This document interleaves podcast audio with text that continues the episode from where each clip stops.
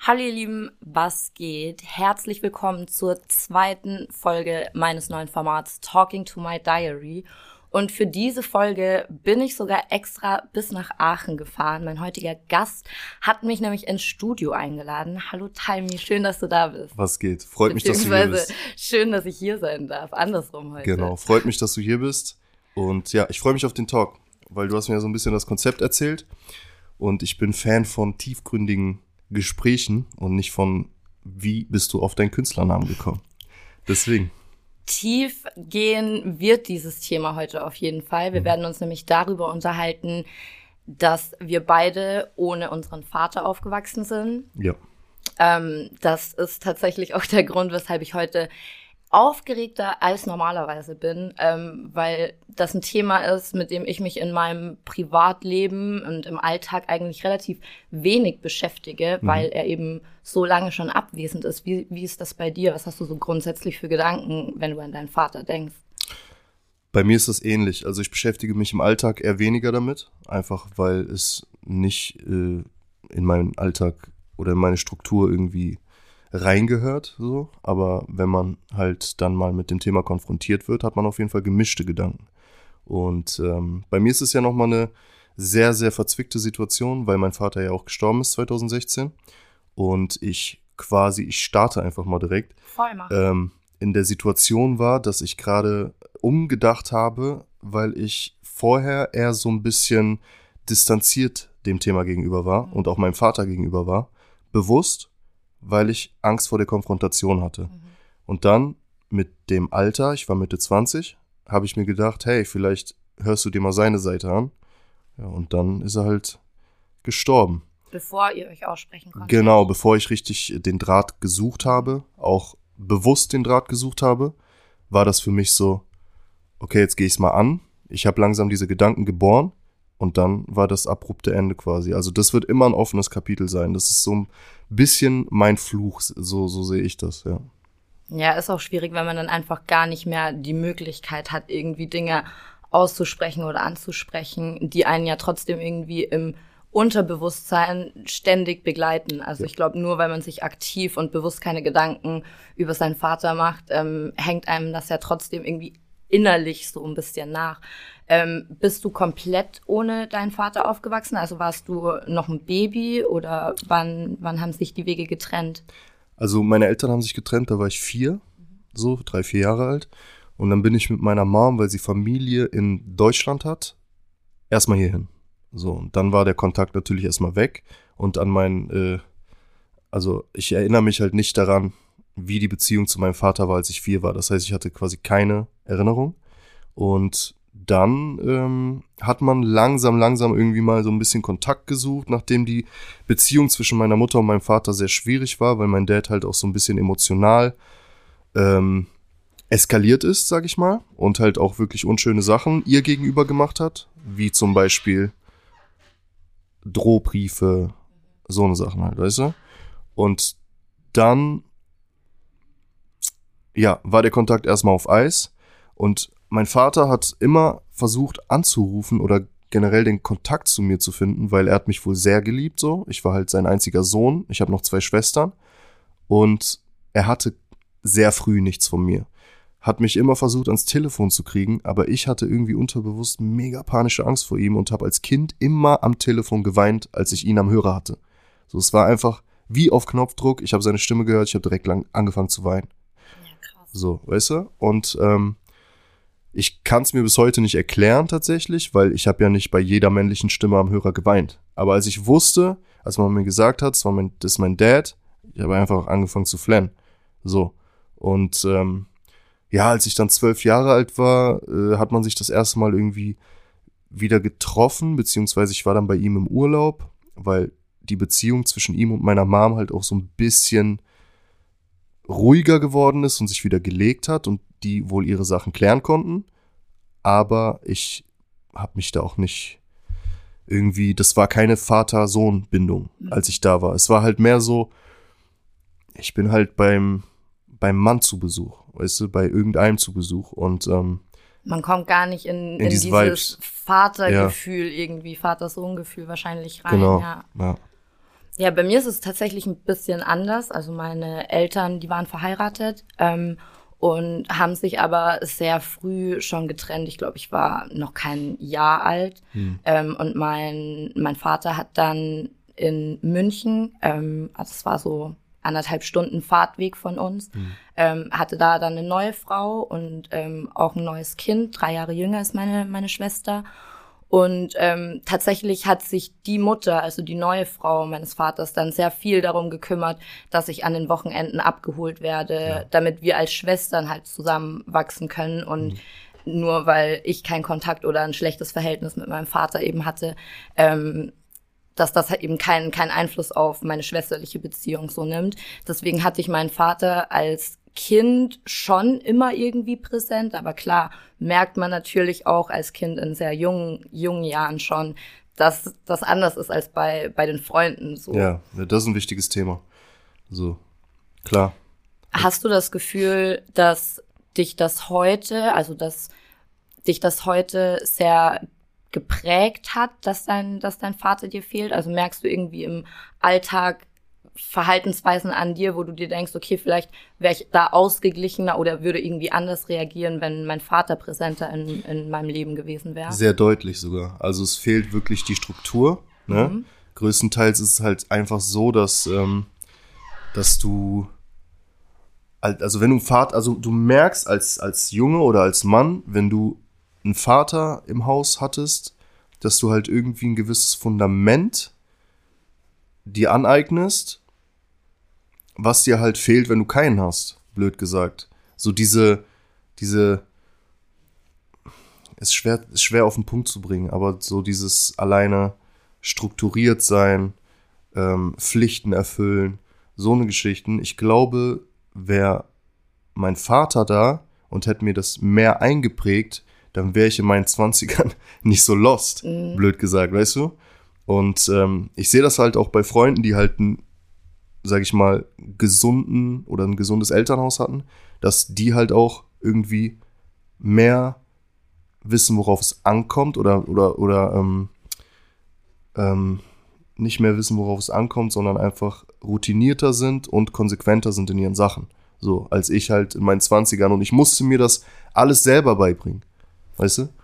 Ich glaube, da gibt's auch komplette Unterschiede ähm, für dich als Junge und junger Mann ohne Vater aufgewachsen zu sein und für mich als junge Frau und Mädchen ohne Vater aufgewachsen zu sein, weil ich hatte ja quasi, all, also durch meine Mutter einfach mein weibliches Vorbild, sag ich mal. Ja.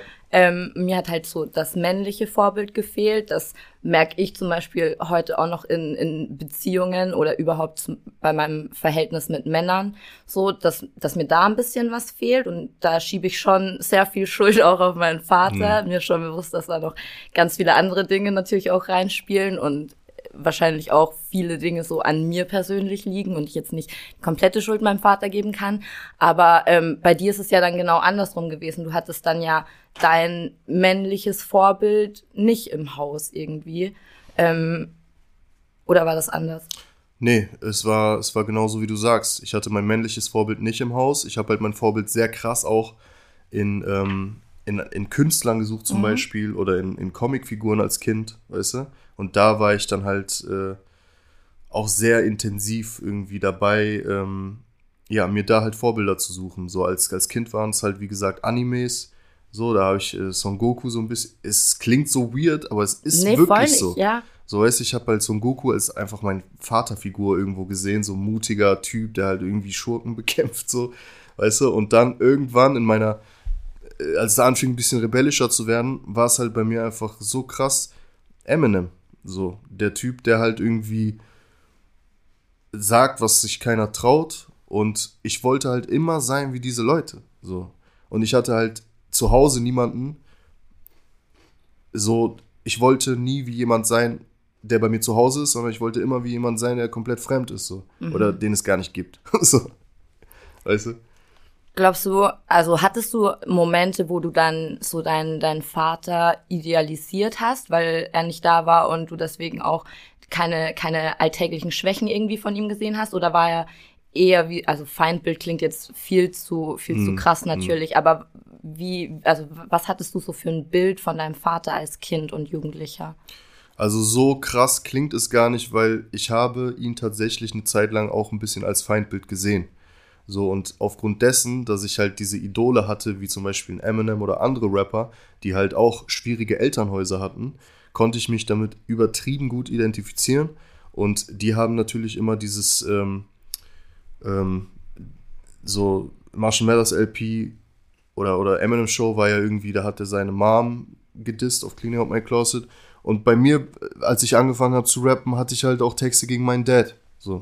Weil für mich war das so, ja, irgendwie leicht so zu verarbeiten, ne? Und ihn halt auch in eine böse Position zu stellen und ihm auch die Schuld für vieles zu geben, weil man in dem Alter natürlich auch noch nicht reflektiert ist.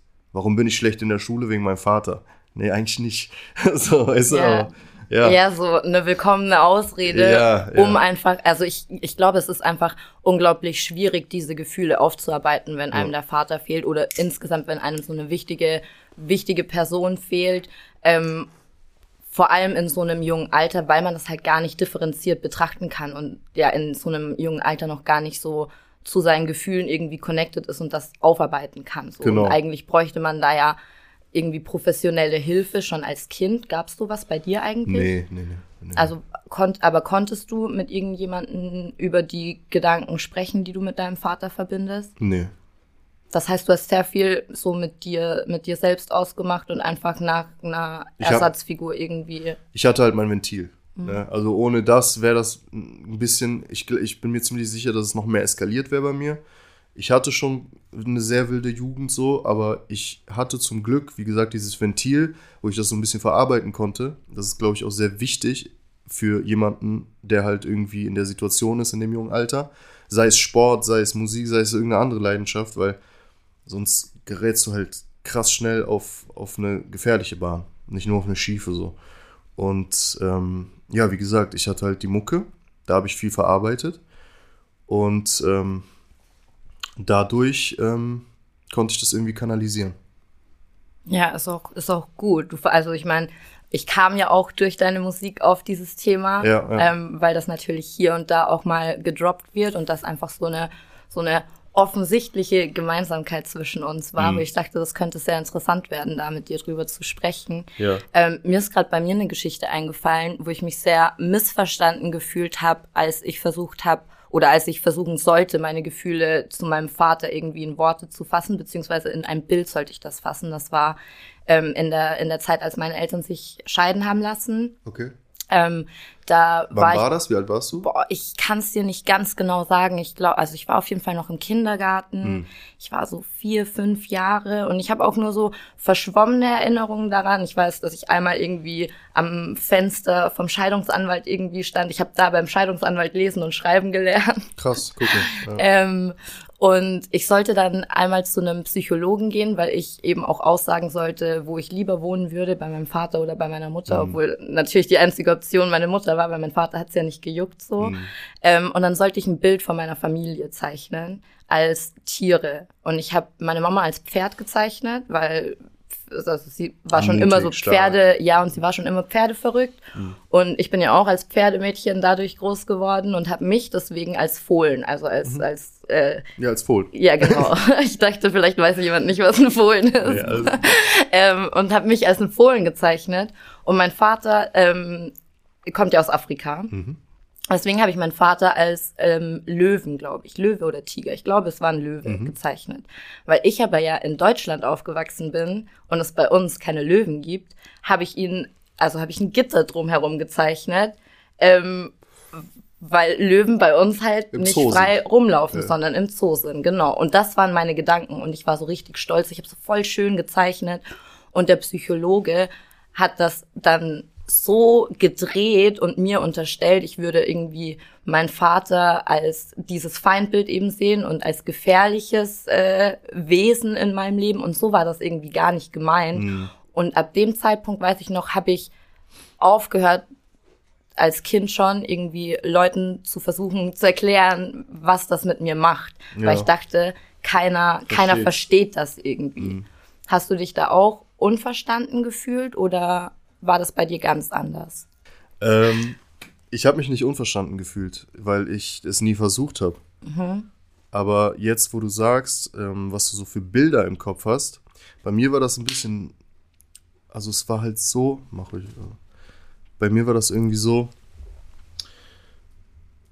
ich habe alle Bilder, ich, ich weiß, dass die irgendwo noch in meinem Kopf sind, aber ich habe die so krass verdrängt, weil es halt wirklich auch eine sehr, sehr intensive und sehr, sehr traurige Geschichte war. Ich habe halt irgendwie noch im Kopf, wie mein Vater in der Zeitung stand, weil der eine Verfolgungsjagd irgendwie gestartet hat, Okay. als, als, als meine Mom halt mit mir auf, äh, abgehauen ist so. Und ähm, da waren auch wohl Knarren im Spiel und ich habe das ja mal in einem Song auch irgendwie mal gedroppt so, dass er mich quasi in Anführungszeichen gegeißelt hat, bis die Polizei mich rausgeholt hat. Also das sind so Bilder, die, die, ähm, die irgendwie in mir drin sind, aber ich lasse die irgendwie nicht zu oder ich lasse die auch nicht raus und, und hab's auch noch nie gemacht. So, weißt du? Aber ich weiß, da, da ist ein ganz dunkles Kapitel oder ein ganz dunkler Moment in meinem Leben, in meinem frühen Alter schon, der halt irgendwie ähm, von mir permanent verdrängt wird. So, weißt du? Und ich glaube, das ist auch der Grund, warum ich als Kind und teilweise auch als Jugendlicher sehr zurückhaltend war. Ja. So. Glaubst du, das ist was, ähm, dem du dich früher oder später mal stellen wirst? Ich meine, klar ist es jetzt in deiner Situation natürlich schwieriger, weil du dieses klärende Gespräch mit deinem Vater nicht mehr führen kannst. Das ist das. Ähm, aber glaubst du, du wirst das trotzdem für dich irgendwann mal aufarbeiten oder hast du vor, das als dunkler Fleck in dir so drin zu lassen? Äh, das kann ich dir noch nicht sagen. Ich weiß auf jeden Fall, dass jetzt noch nicht der Zeitpunkt ist, weil ich halt irgendwie funktionieren muss. So, weil es bedarf wahrscheinlich einer längeren Therapiesitzung, um das aufzuarbeiten. Aber ich ähm, habe halt irgendwie, ich kann jetzt nicht Stopp machen. Ich bin halt gerade in meinem Drive und ich habe halt auch Ziele und ähm, Ambitionen und halt auch irgendwie den Willen, meine Situation zu verbessern und meine Vergangenheit nicht dafür schuldig zu machen, in was für einer Situation ich bin oder jahrelang war, sondern im Moment ist bei mir halt so, ich muss halt hasseln, um da rauszukommen. Und wenn ich vielleicht mal irgendwie meinen Frieden gefunden habe, finanziell ein bisschen sicher und stabil bin und ähm, auch mal Zeit für mich habe, dann kann ich mir schon vorstellen, dass man sich mal zwei Jahre auf die Suche begibt. Weil ich denke, es wird eine längere Phase werden. Ja, ich denke nicht, dass das irgendwie eine, weiß ich nicht, eine Woche Meditieren äh, irgendwie bringt. Ja, voll, weil es ja einfach so tief geht. Also ich Ja. meine, da ist ja in einem gewissen Grad schon ja auch so das Urvertrauen einfach gestört. Also zumindest merke ich das so bei mir. Ähm, mir hat tatsächlich mal jemand gesagt, dass ich, weil mein Vater gefehlt hat, ähm, als junge Frau eine sehr stark ausgeprägte männliche Seite habe ähm, und das deswegen so versuche zu kompensieren. Ähm, da war ich auch noch ein Kind, als mir das gesagt wurde. Das, das, da denke ich heute noch drüber nach, weil ich saß da mit so einem Blumenschal und einem Rock. Also ich war sehr, sehr weiblich und sehr feminin gekleidet. Und der Typ, der das gesagt hat, das war der neue Partner der Mutter meiner zweiten Schwester. Also mein Vater hat ja hat ja einige äh, Kinder hier hinterlassen, um die er sich nicht kümmert. Ich bin, soweit ich weiß, die Älteste. Ähm, und dieser, dieser neue Partner ähm, war sogar Psychologe Okay. und hat mir einfach ungefragt mit 13 oder 14 Jahren eben gesagt. Sowas reingedrückt, Ja, ja. voll. Also Ja, Es kann einen schon auch ja, verwirren. total verwirren und es ist ja nicht mein Verschulden, dass ich ohne Vater aufgewachsen bin. Und man, also bei Frauen sagt man ja dann ganz oft, die hat einen Vaterkomplex. Und das klingt ja immer sehr negativ auf die Frau gemünzt, so. Und d- das ist zum Beispiel auch was, das ich gar nicht haben kann, gar nicht leiden kann, weil wo liegt denn mein Verschulden? Warum muss, also warum wird mir dieser Komplex aufgelegt, obwohl er den Komplex hat, weil er nicht Mann genug ist, irgendwie in Anführungszeichen zu seiner Verantwortung zu stehen und sich um die Kinder, die er auf die Welt gesetzt hat, irgendwie zu kümmern. So, bei mir macht es im Kopf einfach auch gar keinen Sinn, ein, ein eigenes Kind, ein Lebewesen auf die Welt zu setzen, wo dein, dein Blut drin ist. Das ist wirklich ja was von dir, ein Teil von dir.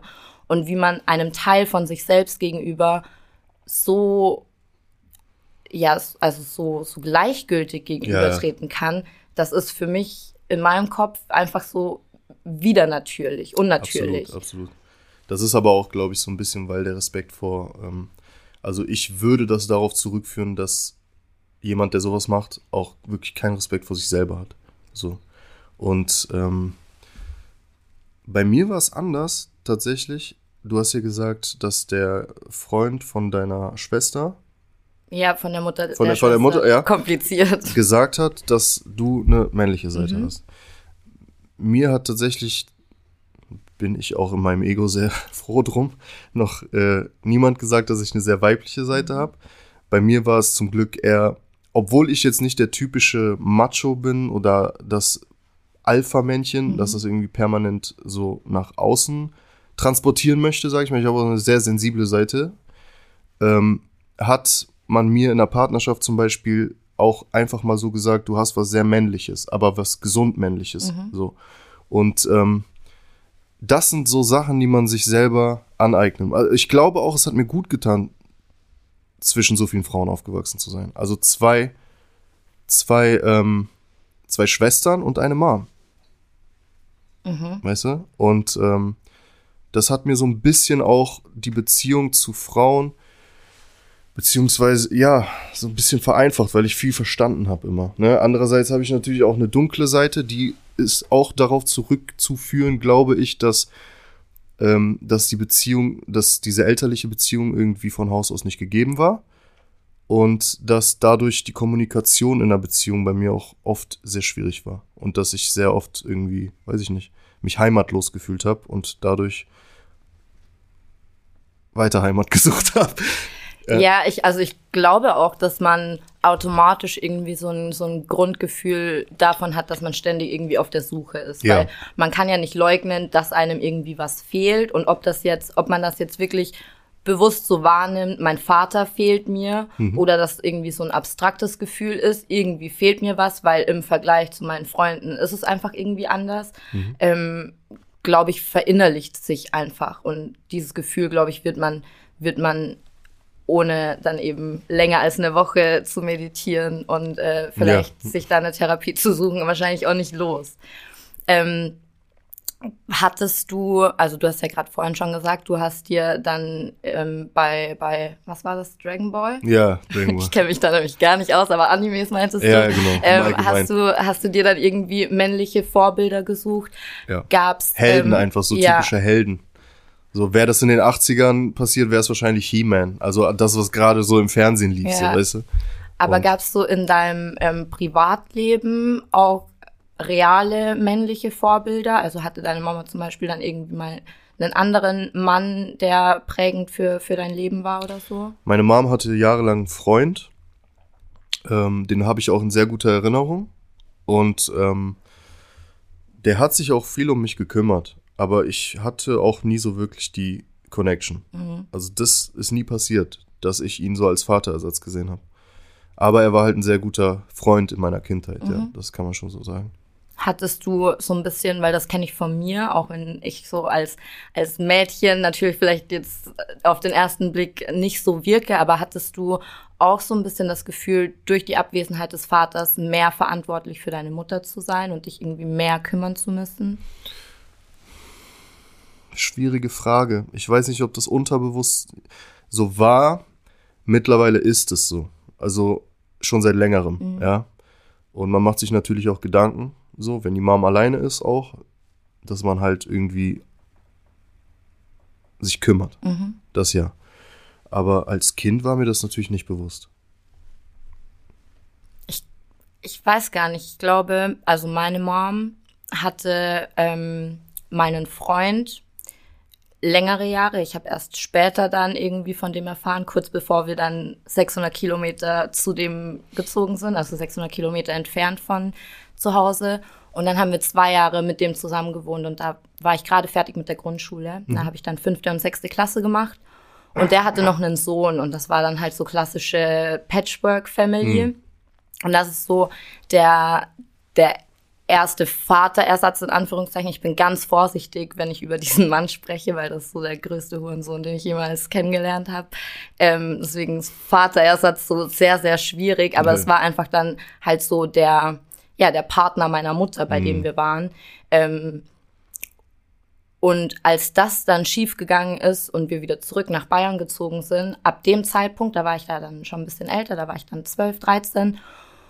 Und ab dem Zeitpunkt war ich immer sehr, sehr skeptisch den Männern meiner Mama gegenüber, mm, wenn, ja. wenn dann mal wieder irgendwie jemand war und habe denen das Leben schon also was heißt das Leben, aber den Eintritt in die Familie schon, schon schwer gemacht, weil ich mir dachte, beweist du dich erstmal, ob du überhaupt meiner Mama würdig bist. So, ich hatte dann schon irgendwie so eine, ja, Beschützerrolle irgendwie. Beschützerinstinkt ja, auch so, ja. Genau, voll. die ich mir aber selber auch so auferlegt habe, diese Rolle, weil ich glaube, meine Mama hätte sich das auch anders gewünscht, dass ich da einfacher zu handeln gewesen wäre. Aber ähm, das sind natürlich so Situationen, die Menschen, die mit in diesem klassischen Vater, Mutter, Kind-Modell aufwachsen, überhaupt nicht nachvollziehen können. Ähm, Gab es da irgendwie bei dir in der, in der Kindheit oder Jugend Konflikte mit, mit Freunden aus dem Grund, dass die das nicht verstehen konnten? Nein, nein, das nicht, das nicht. Es gab halt immer so Gedanken, wenn man, äh, wenn man bei, bei einer intakten Familie sage ich mal, also weiß man ja nicht mhm. so, ne, aber es macht halt den Anschein, irgendwie zu Besuch ist, dann hat man schon so, mh, hm, es, es war kein Neid, aber es war schon so, boah, das wäre richtig schön, wenn das bei mir zu Hause auch wäre. Dieses Gefühl hatte ich oft. Ehrlich? Ja, auf jeden Fall. Und ähm, ich habe halt dann die Väter von den, von den, von den Freunden halt immer so richtig auch so cool gefunden. So, das war halt dann immer, boah, ja, der, der ist ein Vater, so, mhm. weißt du, und das war immer so eine Rolle, die ich total bewundert habe. Und ähm, bei mir war das halt, wie gesagt, nie so Neid, aber auch so ein bisschen, hey, wäre cool, wenn das. So könnte es auch sein. So könnte so es auch sein, mhm. ja, schon. Krass, das hatte ich gar nicht. Also ich erinnere mich, ich habe eigentlich mit, mit allen, also mit den Eltern von all meinen Freunden hatte ich immer einen besseren Bezug zu den Müttern meiner Freunde mhm. als zu den Vätern. Also ich glaube, ich bin wirklich so ein bisschen, bisschen mit so einem gestörten Grundverhältnis mhm. Männern gegenüber irgendwie groß geworden, mhm. weil ich war tatsächlich viel, meine Mama war ja sehr jung, auch als sie mich bekommen hat, die war 21 und ja von Haus aus alleinerziehend, also von Anfang an einfach ohne die Unterstützung meines Vaters, ob das jetzt finanzielle Unterstützung war oder irgendwie emotionale, mentale Schwierig Unterstützung, so da war ja wirklich nichts da. Ähm, und dann war ich sehr viel früher immer bei meiner Oma und bei meinem Opa. Und ich war ein totales Operkind, mhm. aber der ist halt leider auch sehr früh gestorben. 2003, da war ich in der dritten Klasse, also auch wirklich noch jung. Und danach gab's halt einfach nie wieder so eine, so eine männliche Bezugsperson irgendwie in meinem Leben. Ähm, weshalb ich dann immer wieder angefangen habe, so den Kontakt zu meinem Vater zu suchen und mhm. Dinge zu bereinigen. Und bei mir ist es ja nochmal eine andere Situation, weil mein Vater aus Afrika kommt und nicht so gut Deutsch spricht. Das heißt, wir haben nochmal eine, eine andere, ja, nochmal eine ganz andere Barriere und das ist halt sehr, sehr schwierig, wenn er wütend wird, weil er Dinge nicht versteht, die, die ich ihm irgendwie sagen möchte, sondern nur den Vorwurf raushört mhm. und er dann aber nicht über die sprachlichen Kenntnisse verfügt, sich gewählt mir gegenüber auszudrücken, sondern dass er dann halt mit mir redet, wie ein Vater nicht mit seiner Tochter zu reden hat. Ja. So. Und trotzdem habe ich irgendwie diese Tür lange nicht ganz zugemacht, sondern nur so angelehnt und ihm immer wieder die Möglichkeit gegeben, ähm, Teil meines Lebens zu sein. Aus Empathie irgendwie einfach, oder? Ich kann das gar nicht genau sagen. Ich kann meine Gefühle meinem Vater gegenüber auch gar nicht gut beschreiben, weil ich empfinde sehr viel Mitleid auch ihm gegenüber. Ich glaube, er ist ein sehr einsamer Mensch. So, ich habe vor ein paar Jahren erfahren, dass er in Afrika Familie hat und da auch noch Kinder von ihm existieren, die noch deutlich, deutlich jünger sind als meine jüngste Schwester hier in Deutschland. Ähm, und daran lässt er mich ja auch gar nicht teilhaben. Also ich kenne meine Brüder in Afrika nicht. Ich habe von meiner jüngsten Schwester durch ein PS in einem Brief von der Mutter des Kindes äh, erfahren. Also er kümmert sich ja gar nicht darum, dass ich Teil seines Lebens bin. Und ich habe es aber halt immer wieder versucht, irgendwie da meinen Platz zu finden und ihm auch so Platz in meinem Leben irgendwie freizuräumen. Und es ist jetzt seit einem Jahr ganz anders, seit unserem letzten Gespräch, weil ich, wir haben uns ausgesprochen. Also ich hatte zum Glück die Möglichkeit, ähm, meinem Vater Dinge zu sagen, die ich ihm so noch nicht gesagt habe. Ich bin ja jetzt auch ein bisschen älter und äh, habe meine Emotionen ein bisschen besser unter Kontrolle an der einen oder anderen Stelle und kann vernünftig mit ihm sprechen. Und ich bin, glaube ich, schon ein sehr empathischer Mensch und kann mich immer so ein ganz gut an mein Gegenüber anpassen mhm. und habe so einen Weg, also ich dachte, ich hätte einen Weg gefunden, mit meinem Vater zu kommunizieren. Und wir haben uns, wir haben lange telefoniert. Normalerweise, wenn wir telefonieren, so alle zwei, drei Jahre, dann geht das nicht länger als zwei, drei Minuten. Mhm. Und da haben wir, glaube ich, so 20 Minuten, vielleicht sogar eine halbe Stunde gesprochen und ich bin alles losgeworden. Ich habe ihm viele Dinge vorgeworfen, aber ich habe sehr darauf geachtet, wie ich das formuliere. Ich habe ihm zum Beispiel gesagt, ähm, dass ich nicht verstehen kann, dass er den Fehler, den er bei mir gemacht hat, als älteste Tochter, dass er den zweimal hier wiederholt bei seinen anderen beiden Töchtern, die in Deutschland sind. Ähm, und wir, also was er für ein Vater für die Jungs in Afrika ist, das weiß ich nicht. So. Ja. Ne, da habe ich, hab ich gar keinen, gar keinen ähm, Blick drauf. Und er hat das auch angenommen und meinte so, ja, er ist sehr stolz auf mich, dass ich diejenige bin, die das in die Hand nimmt und dass wir uns aussprechen, bla bla bla. Ne? Und ich dachte wirklich, das wäre jetzt so eine Ebene gewesen, die wir gefunden haben. Und dann, paar Monate später, war das erste Jahr äh, seit Ewigkeiten an Weihnachten, wo er nicht angerufen hat. Dann habe ich ihm so geschrieben, ähm, kurz nach Weihnachten, und meinte so, ja, Papa, ich bin ehrlich gesagt ein bisschen traurig darüber, dass du dieses Jahr nicht angerufen hast und es nicht mal versucht hast, ähm, weil ich eben dachte, wir hätten viele Dinge bereinigt und könnten, also könnten uns einfach, also ein vernünftiges, unaufgeladenes Verhältnis miteinander haben. Mhm. Und dann schickt er mir, man sieht doch bei WhatsApp immer, wenn sowas weitergeleitet ist, ne? schickt er mir so ein weitergeleitetes Video von so ein Happy New Year Video, irgend so Anime-Ding. Also nicht mal irgendwie persönliche Worte. Und dann, das war dann letztes Jahr der, der Punkt, wo ich gedacht habe, nee, ich, ich mach die Tür jetzt zu, ich habe keine Lust mehr. Wäre das ein Typ, den ich date oder ein Freund oder eine Freundin und diese Person würde sich so verhalten, wie mein Vater sich verhält, dann wäre das schon längst keine Frage mehr, dass ja, die Tür zu ja, klar, ist. Das würde ich mir gar nicht gefallen lassen. Und nur weil er mein Vater ist, das reicht nicht als Argument, um immer diesen Platz irgendwie offen zu halten. So, ne?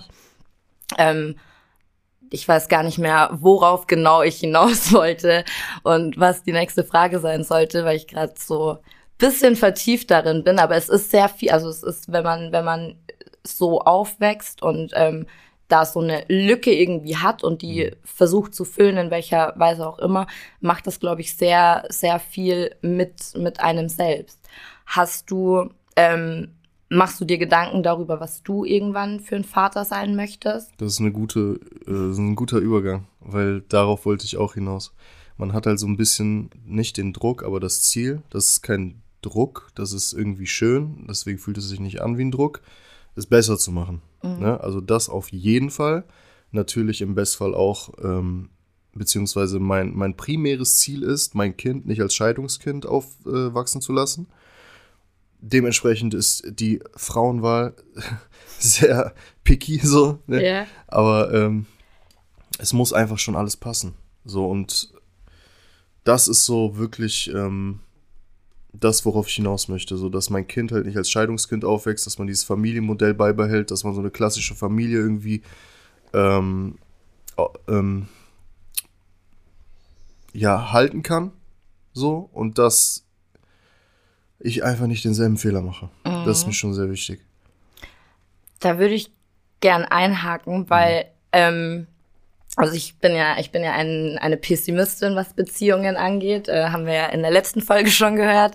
Ähm, ich gehe ja immer schon davon aus, was passiert, wenn es irgendwie nicht läuft. Und man steckt ja nicht drin. Nur weil es jetzt gerade irgendwie gut läuft, kann ich ja nicht sagen, ich werde mich niemals scheiden lassen, wenn ich mhm. verheiratet bin. Man weiß ja nicht, was passiert. Das sind einfach Dinge, die man nicht planen kann. Richtig. Deswegen denke ich mir für mich, wenn ich irgendwann mal in der Situation bin, ähm, wo es da also um, um eine Kinderfrage geht. Und wenn ich mich von, also wenn ich schwanger werde von einem Mann, dann möchte ich nu, also ich möchte mich theoretisch, also quasi nur von einem Mann schwängern lassen, bei dem ich weiß, der ist reif genug und vernünftig genug, seine Emotionen, die mit mir zusammenhängen, nicht auf das Kind zu übertragen. Der kann, meinetwegen kann er mich hassen und muss kein gutes Gefühl irgendwie mit mir haben, aber der soll das nicht am Kind auslassen. Ja. Ich brauche auf jeden Fall, also Vater meiner Kinder wird hoffentlich nur, wer ein guter Vater Hm. ist, unabhängig von dem Verhältnis, das wir irgendwie miteinander haben. Das ist die reflektiertere Version von meinem Wunschdenken, eine idyllische Familie mit Golden Retriever und Haus Ja. irgendwie irgendwann zu haben. Aber wie gesagt, so wir hatten das Thema Manifestieren eben äh, Ja. auf der Terrasse so. Und das ähm, ist halt auch in dem Punkt irgendwie möglich, weißt du? Und das ist halt auch mein Ziel. Wie, wie ich schon sagte, das ist eine Sache, für die ich arbeiten möchte, für die ich arbeiten werde so. Und äh, im Bestfall auch dann die Partnerin, die das dann mit mir durchzieht als Projekt quasi. Ja, und das, glaube ich, liegt ja dann auch zu einem sehr großen Teil in deiner Hand. Also ich glaube, da wenn 50-50. was meinst Hm. du, wie man da mit dem Kind umgeht? Meinst du 50-50, Be- also Frau und Mann in der Ja, Beziehung ja, jetzt? safe. Ja, klar, aber was du für ein Vater Ja, sein ja, möchtest ja. und bist, ähm, also wenn du ein schlechter Vater bist, Hm. dann glaube ich, ist es zu einfach, dann irgendwann zu sagen, ja, ich bin schlechter Vater, weil ich bin ohne Vater aufgewachsen, wie wir es vorhin hatten. ja. So, also weißt du, was ich meine? ja, natürlich. Das ist dann, glaube ich, zu, zu einfach. Aber ähm, deswegen mache ich mir da keine, keine Sorgen, dass wenn es dann bei dir mal so weit ist, dass du dann dich bemühst, ein guter Vater zu sein und versuchst aus den, aus den Fehlern deines Vaters irgendwie Ja. zu lernen. Aber du hast ja dieses Mitleidsding angesprochen, dass du halt irgendwie Mitleid ihm gegenüber empfindest. Dasselbe hatte ich halt auch. Also es ist schon sehr einsam gewesen. Mein Vater war halt so ein bisschen Lebemann auch. Der hatte mit 55 eine 30-jährige Freundin und hat halt, äh, der hat halt nie gesoffen oder so, aber der war halt viel in Spiel los, hat äh, sich darum getrieben. War so ein kleiner Gambler und ähm, wie gesagt, mit Frauen auch immer so ein bisschen romantiert so. Ja, war meine auch. War meine auch. Also gibt ja nicht umsonst so viele Kinder von ihm, von so vielen Ja. unterschiedlichen Frauen. Es gibt sogar, die Frau vor meiner Mama hat ein Buch über meinen Vater geschrieben. Wahnsinn. Ja, habe ich mir als Kind mal durchgelesen. Krass. Nee, also ich muss dazu auch sagen, wir sind hier in einem ehrlichen Talk, so ich habe schon viele negative Seiten von ihm irgendwie in meiner DNA irgendwie so, sag ich mal, drin. So, ich habe auch viel Scheiße gebaut einfach, weißt du? Und ich glaube, das kommt nicht von irgendwo her, weißt du? Das ist nicht in meiner Natur, jemandem weh zu tun oder jemanden anzulügen oder sonst was. Aber es sind halt wirklich auch viele Dinge passiert, die ich darauf zurückführe, dass ich dem verdammt ähnlich bin manchmal. Glaubst du, du hast auch positive Seiten von ihm Ja. mitgenommen? Ja, auf jeden Fall. Auf jeden Fall. Der war halt ein sehr stark liebender Mensch. Und ich glaube, das habe ich von ihm. Es gibt Videos wie mein Dad, so VHS, ne? der hat Instrumente gespielt.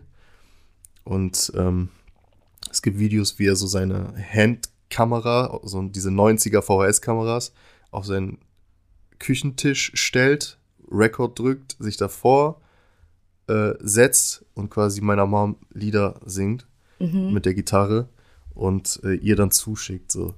Also er war Krass. halt so. Ja, das ist es halt, ne? Es, kein Mensch ist ja nur dieses eine Ding, Dieses dass Monster. man genau, Ja. sondern jeder, also daran glaube ich, ich glaube, sonst würde ich nicht gut durchs Leben gehen, aber ich glaube schon daran, dass jeder im Grunde irgendwie einen guten guten Kern hat. Hast du oder würdest du sagen, dir fällt das leichter, irgendwie Leute zu cutten und einfach ziehen zu lassen aufgrund der Geschichte mit deinem Vater oder vielleicht Ja. sogar komplett das Gegenteil? Eher im Gegenteil sogar. Eher im Gegenteil, weil ich erhoffe mir durch, ich, ich weiß nicht, ich erhoffe mir durch, ähm, wenn ich jemanden mag, ist es bei mir ganz schwierig, diesen Menschen komplett zu cutten. Und auch so, ich verzeihe halt sehr gern und also emotional konnten Freunde oder beziehungsweise ehemalige Freunde schon viel mit mir machen. So, ohne dass ich direkt den Cut gemacht habe. Und das ist, glaube ich, auch so ein bisschen diese Bindungsangst oder beziehungsweise diese Trennungsangst auch so, die ich halt dadurch mitgenommen habe. Also bei mir war es wirklich manchmal schon sehr, dass ich immer wieder den Draht gesucht habe, weil ich mit jemandem eine gute Zeit hatte oder weil mir jemand etwas bedeutet hat, obwohl dieser jemand schon krass auf mich geschissen hat. So. Mhm. Ja. Boah, das fühle ich zu 100 Mhm. Prozent, wirklich. Da, da bin ich auch ganz, ganz gut dabei, eben die Tür dann einfach nicht komplett Mhm. zuzumachen, sondern zu sagen, okay, wir reagieren uns mal ab, das wird schon irgendwie wieder oder dann jedes Mal wieder die Möglichkeit zu geben, doch noch ein Gespräch anzufangen und Dinge irgendwie zu klären oder so. Sollte man das als Schwäche sehen, ist die Frage. Also ganz, ich bin aktuell in einer Situation, da sehe ich das wirklich als Schwäche, weil Mhm. ich glaube, ich war letztes Jahr um die Zeit, war ich deutlich weiter, als ich jetzt bin durch Mhm. die letzte äh, Beziehung war es nicht, aber durch die letzte Geschichte, das hat mich sehr, sehr zurückgeworfen und in alte Verhaltensmuster gebracht. Okay. Und da ging's ging's gar nicht so sehr um diesen Typen, sondern das hat einfach so, so viel in mir, also sein Verhalten, sein respektloses Verhalten auch oft, hat so viel in mir getriggert, dass ich so richtig needy und clinchy wurde, so wie ich, wie ich gar nicht sein will. Und so war ich früher in, in meinen Jugendjahren extrem. Ich habe mir so viel gefallen lassen, vor allem von Männern, mit denen ich irgendwie in einer Beziehung oder einfach nur in einer sexuellen Beziehung so war. Ne? Da merke ich, da merke ich diesen Vaterkomplex schon schon extrem und daran habe ich so hart gearbeitet irgendwie in den letzten Jahren, dass ich es aktuell schon als Schwäche sehe, da so zurückgeworfen worden zu sein, so weißt Ja. du, weil ich war eigentlich schon weiter. Aber Hauptsache man erkennt und dann ist es wieder eine Stärke und man kann auch safe eine Stärke draus machen und grundsätzlich ist es glaube ich schon eine Stärke, weil es hat ja sehr viel mit Empathie auch zu tun. Klar, natürlich. Also man kann ja nur verzeihen und, und kommunizieren und sich aussprechen, wenn man empathisch ist. Insofern ist das keine Schwäche, aber vielleicht den Zeitpunkt zu verpassen, ab wann man dann sagen sollte, du, ich sperre die Tür gleich dreimal Ja, zu, anstatt natürlich. sie angelehnt Ja. zu lassen. Ähm, das ist, das ist so ein Ding. Ja, richtig. Ja, bei, ja, da ist, also dem ist eigentlich nichts hinzuzufügen. das, wobei, wirklich, ähm, das, was die Leute manchmal so als Schwäche äh, betiteln, sehe ich manchmal einfach nicht so, weil dieses, vor allem Verzeihen ist halt extrem wichtig, so. Nur es wird halt krass ausgenutzt, ne? Deswegen glaube ich, ist es sehr, sehr wichtig, dass man auch sich selbst einfach verzeiht. Und Ja. dann manchmal wollen die Menschen gar nicht, dass man ihnen verzeiht, weil die haben, wie du vorhin gesagt hast, schon lange drauf geschissen. Mhm. So, das juckt die gar nicht mehr. Dann lass die Leute ziehen und verzeih dir all diese unangenehmen Dinge irgendwie, die du in der Zeit gemacht hast, als du versucht hast, das festzuhalten Richtig, oder so. Ne? genau. Ähm, das ist, das ist sehr wichtig. Ja, aber so ein gewisser Selbstschutz oder so ein bisschen mehr Barriere aufbauen ist natürlich auch nicht schlecht. Da sagst du schon was Richtiges, ja. hast, also, hast du das Gefühl, dass, dass du Beziehungen anders eingehst? Also, egal, ob das jetzt irgendwie eine Liebesbeziehung ist oder eine freundschaftliche Beziehung, aber gehst du die anders an oder glaubst du, würdest du die anders angehen, wenn, wenn dein Vater irgendwie da gewesen wäre? Also geht das so tief, diese, diese Bindungsprobleme dann? Ja, schon. Also, es ist halt sehr ambivalent, weil einerseits kann ich sehr emotional sein, was ich natürlich immer versuche zu kontrollieren oder beziehungsweise, ja doch, versuche zu kontrollieren. Ähm, einfach weil man sich viele Fragen stellt, auch wenn man irgendwie frisch in einer Beziehung ist, so, erdrückt man jemanden, wann ist es too much, wann äh, übertreibt man so und ähm, ich habe manchmal auch einfach das Gefühl, dass jemand, den ich dann auch anfange sehr zu mögen, sehr, ähm, weiß ich nicht, äh, vielleicht sogar ein bisschen kälter ist als ich. Mhm. Und das versuche ich dann immer zu pegeln. Aber andererseits bin ich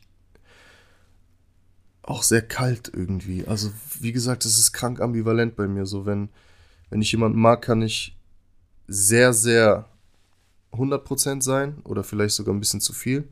Aber wenn irgendwie, wenn es anfängt, dass ich Zweifel hege, dann kann ich auch sehr schnell cutten. Sehr, also, ja, sehr kalt sein.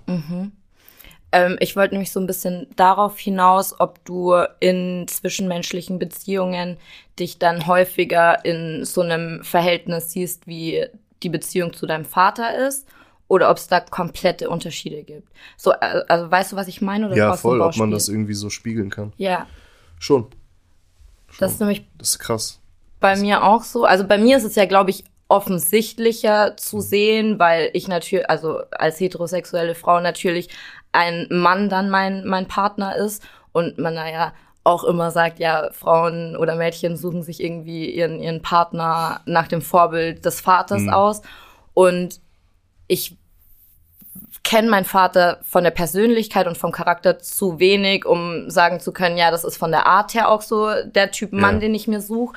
Was ich aber auf jeden Fall sagen kann, dass ich in der Vergangenheit mich vor allem solchen Beziehungen hingegeben habe, in denen dieses Machtgefühl irgendwie das gleiche ist, so dass ich diejenige bin, die mehr gibt und offensichtlicher und deutlicher liebt. Ich stelle gar nicht in Frage, dass mein Vater mich liebt, so das weiß ich schon, aber ja.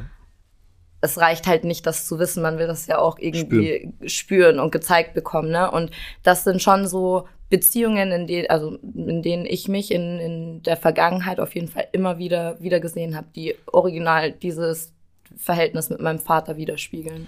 Das ist bei mir ähnlich. Du hast es nur besser auf den Punkt gebracht, weil bei mir war auch oft die Situation, dass ich einfach mehr gegeben habe, so und das dann auch irgendwie teilweise zu viel wurde. Weiß ich nicht, ob das zu viel wurde, aber das Gefühl hatte ich halt irgendwie. Mhm. Ja. Also mir wurde niemals irgendwie klar gesagt, hey, du, du bist zu, äh, du, du, du bist irgendwie zu, äh, äh, mir fehlt das Wort, äh, aufdringlich. Ja. So, weißt du? Das nicht, aber ich habe schon immer 100 Prozent, wenn, wie gesagt, wenn ich jemanden mag, so. Und ähm, ich finde, heutzutage ist es auch immer sehr schwierig, weil viele im Allgemeinen bei, so, im, beim Thema Dating vor allem sehr cold sind irgendwie so, weißt du? Und äh, ich weiß nicht, ich kann mich damit nicht immer 100% identifizieren. Also ich, ich mag halt auch, wenn man, wenn man einfach offen redet. So, und das kriegen halt viele nicht hin. Oh, Katastrophe, so, oder? Du? Und ja. das ist sowieso dann das Schlimmste, wenn eine Person gut in der Kommunikation ist und die andere Person Scheiße gar in der nicht. Kommunikation. So da, weil das kann halt einfach nicht funktionieren. Richtig, daran ist es auch oft bei mir gescheitert. Ja, weil safe ich bei mir auch. Bist du dann auch derjenige, der mehr reden will und mehr ja. klären will irgendwie? Und, und dann ist so, ja, nee, ich will nicht drüber ja. reden und so und dann kriege ich meine Ausraster, weil ja, dann safe. so funktioniert das nicht, so weißt du? Voll, das fühle ich. Ähm, meinst du, wenn, also was glaubst du, ist, ist angenehmer? Besser ohne einen Vater aufzuwachsen oder besser mit einem Vater aufzuwachsen in einer ungesunden Beziehung, also Mutter-Vater-Beziehung, wenn man das als Kind mitbekommt. Ich glaube, da gibt es nicht besser oder schlechter. Ich glaube, das hat beides verheerende Auswirkungen auf ganz verschiedene, äh, also mit anderen Gesichtern einfach. Mhm. Also das ist beides scheiße. Und die, die Gefühle, die du deinem Vater gegenüber hast, dass, also inwieweit hat da so die Beziehung und die Geschichte deiner, deiner Eltern mit Einfluss? Kann man das überhaupt so, so trennen? Inwiefern meinst du das jetzt? Also, dass die Beziehung meiner Eltern mhm. mit, mit was vergleichbar ist? Inwieweit dieses Verhältnis deiner Eltern zwischen denen ja. Einfluss auf dein Verhältnis zu deinem Vater genommen hat? Ich glaube unterbewusst einiges, weil ich war halt immer mein, so Mama-Kind mhm. und ich hatte, ich habe mich halt für die Seite entschieden, weil mir auch irgendwie keine andere Option blieb und deswegen, äh, klar, hat man sich von seinem Vater distanziert. Meine Mom hat mich nie irgendwie von ihm weggedrängt oder so, sie hat das sogar mehr in die andere Richtung gepusht, als es dann so weit kam, dass sie mhm. sich auch irgendwie wieder ausgesprochen haben. Sie wollte auch, dass ich Kontakt mit dem habe. Einfach weil sie auch wahrscheinlich gesehen hat, dass er sehr einsam ist und mich vermisst. Nur ich war halt Team Mama. So, ne? Also hattest du tatsächlich als Kind so das Gefühl, dich auf eine Seite auch stellen zu müssen? Ja, ja, auf jeden Fall. Mein Vater hat sich auch nicht wirklich Mühe gegeben, äh, bleibende Erinnerungen irgendwie mit mir zu schaffen. Das einzige, keine Ahnung, als er halt paar Mal hier zu Besuch war, äh, da war ich so 16 bis 18, ist er halt mit mir in die Spielothek gegangen und äh, hat mich kurz mal durchs Laufhaus geführt. Also das heißt, wie ich meine, so, das ist halt mein Dad gewesen, so.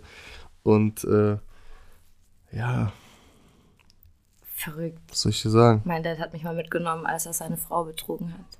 Guck mal. So, ist, so.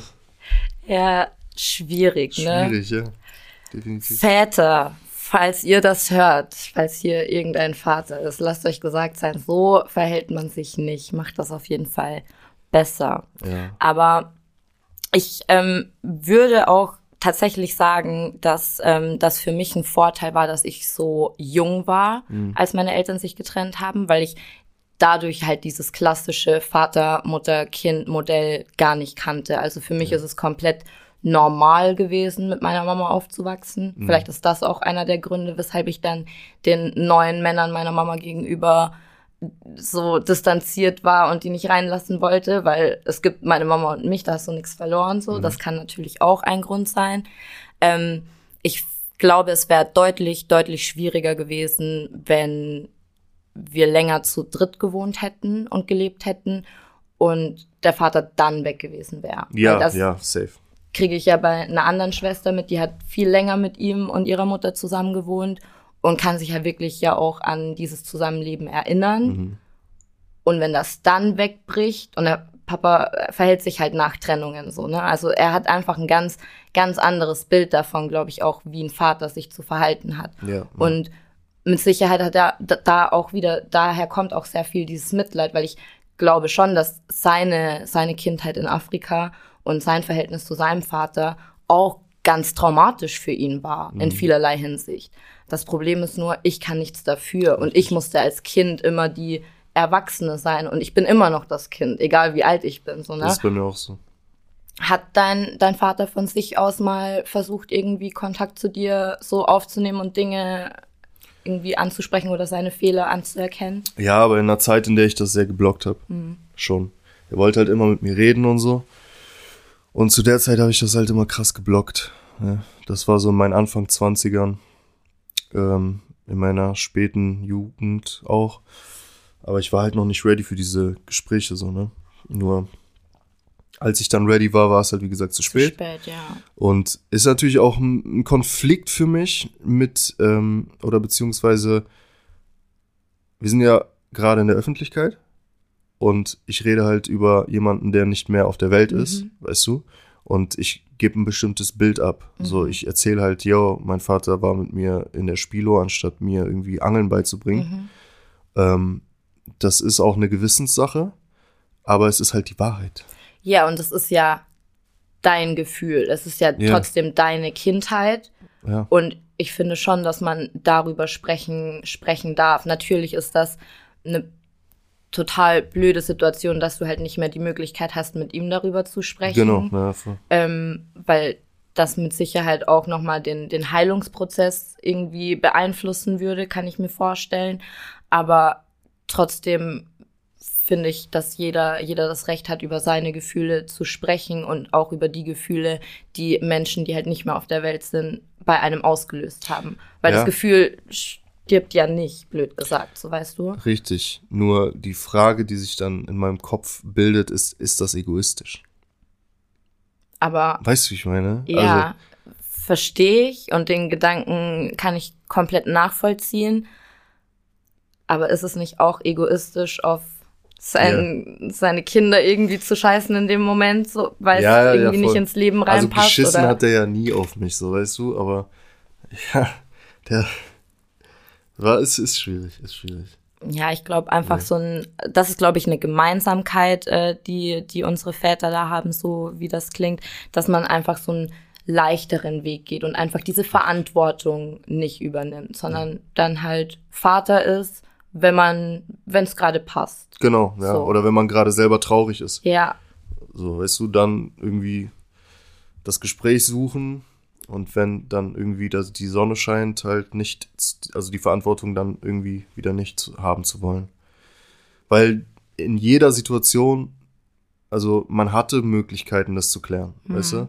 Mein Dad hatte bestimmt, meine Mutter hat ihm ja nie verwehrt, so bleib weg von mir oder was auch immer.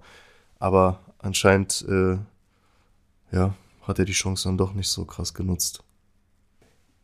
immer nur in diesen guten Momenten auch dann so der Vater zu sein. Da fällt mir tatsächlich auch noch eine, eine Geschichte ein.